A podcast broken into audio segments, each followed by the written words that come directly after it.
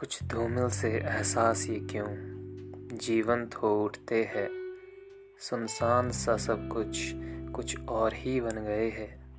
सबसे पाते हैं दूर अपने को, चाहकर भी नहीं जा पाते पास। असंभव हो गया है, यहाँ तक कि रखना कोई ऐसी आस। कहानी कुछ और ही ये अब, कुछ तो खास है सफ़र में इस। एहसास ये तो है ही पर सवाल फिर ये है है ऐसा क्यों? उड़ता यकीन न जाने सबसे क्यों? जाना नहीं किसी के पास चाहता, ऐसा नहीं चाहत है मेरी ये, है ऐसे हालात बस, पर रुकना नहीं चाहता मैं अब। चाहे हो मुश्किलें कई पा लेंगे या फिर समझ लेंगे एक दिन खेल सारा, अब यही एक आस बस। अपने आप में ही अब मैं ना कोई किसी से वास्ता।